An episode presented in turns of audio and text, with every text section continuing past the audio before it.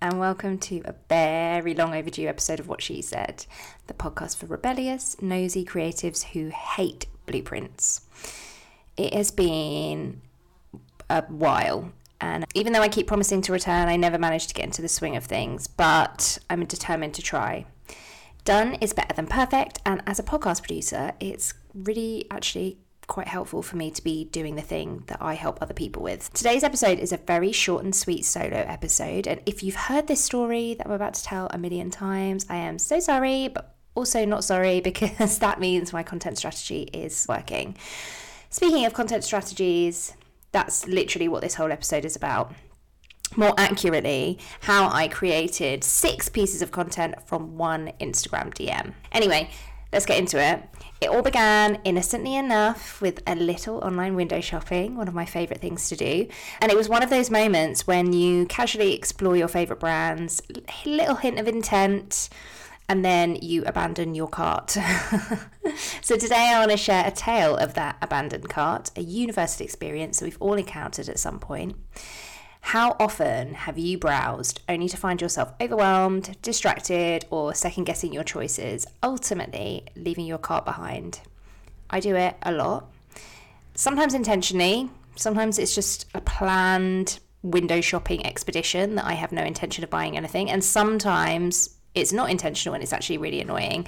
And this time it was not intentional. I just got overwhelmed. I didn't know whether I should buy it or not. I had loads of questions. Then I got distracted, probably with my kids, with something abandoned. What makes this story special, in my opinion, is Sarah, the owner of the brand in question, the website that I was shopping, Cub and Pudding, and she happened to notice my abandoned cart. While many business owners might dismiss abandoned carts as a common occurrence because it is a common occurrence. Sarah, but perhaps due to the fact that we are actually friends, she decided to take a different approach. She slid into my DMs to ask if I had any questions or needed assistance. This was such a game changer for me. I'd never reached out to an abandoned lead. I've never done that, asking if there's anything I could do to change their mind. Actually, when a new lead contacts me and then disappears, or when a client departs without explanation, I usually feel relieved that nothing worse has happened.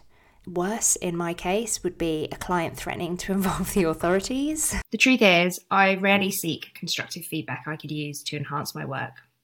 This reveals a whole lot about my struggle to separate my self esteem from my work. Perhaps you can relate to this too.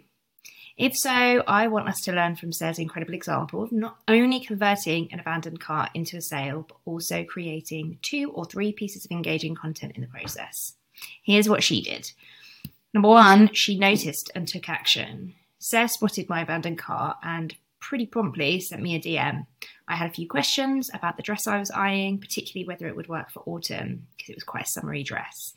She responded with answers to all of my queries, and they weren't just yes, it will work. She found images that other people who'd worn them had put on their Instagram, uh, you know, how they styled them for autumn.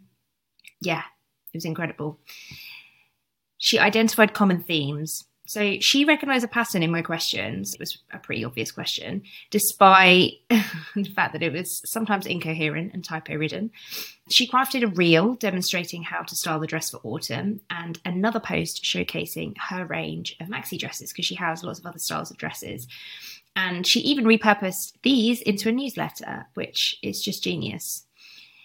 I don't know about you, but often I think when I'm writing my newsletter, it has to be a big, lengthy affair, but sometimes it can be just short and sweet and to the point and repurposed from another piece of content that you've written. Thinking about podcasting, or this could work even if you're not podcasting, but that's the example that I've used. You could follow a similar path with your own content. So, number one, creating engaging episodes. So, pick those common themes out that people are asking you, or perhaps often comment on your posts turn them into captivating podcast episodes, just like this one. Delve deep into each question, providing valuable insights, practical tips, actionable advice. Your listeners will really appreciate you addressing real life questions that they likely have too. Number two, engage with your community. And I can't say this often enough.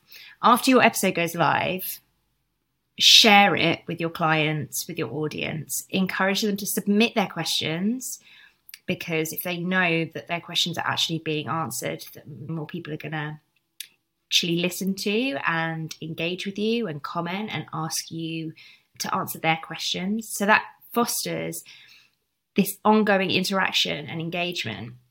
This not only supplies you with a steady stream of content ideas, but also strengthens your bond with your audience. And it's so important. Something pops into my head actually saying after your episode goes live, that's when you should engage.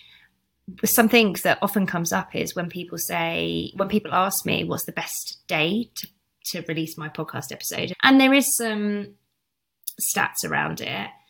But my best piece of advice would be not at the weekend and also on a day that you are going to be active online. Don't pick a day because you've read somewhere that that will, you know, get you the most listeners, but you actually don't work on that day. You need to be available online, sharing, engaging with any comments, blah, blah, blah, blah, blah, reposting, all of that jazz. I put this into practice? Yes, I have. I already have. So I want to tell you what how I used that relatively small interaction. I identified the kind of core storytelling arc, the abandoned cart problem, the next steps, the transformation, and I wrote a newsletter. That was the first step. Other pieces of content I've created or am working on I did a load of Instagram stories about the maxi dress. Obviously, I tagged Sarah in it and she shared, and I got lots of comments back from that, lots of replies. An Instagram post and reel about repurposing content and how to use questions for content. A TikTok video on the same topic. I haven't done that yet, but it's in my drafts. A solo podcast episode my very first in a while. That was the thing I was most excited by the fact that I could just turn this into a solo podcast episode. And a blog post adapted from this newsletter because one of my goals this year is to spend, I was about to say spend more time, but actually not spend any time on my blog. One of the ways that people, the top way that people clients book me is actually because they found me through Google. So I know my SEO is good and I want to build on that. So that's it. Very short and sweet. If you have any ideas for future episodes, please DM me. I'm Lucy Lucraft everywhere. I'm most active on Instagram and TikTok. You won't find me on Threads or X, whatever it's called. I'm not there. Yeah. Or email me. All right. Have a great day. Please and subscribe and all of that jazz. I hope you enjoyed this episode.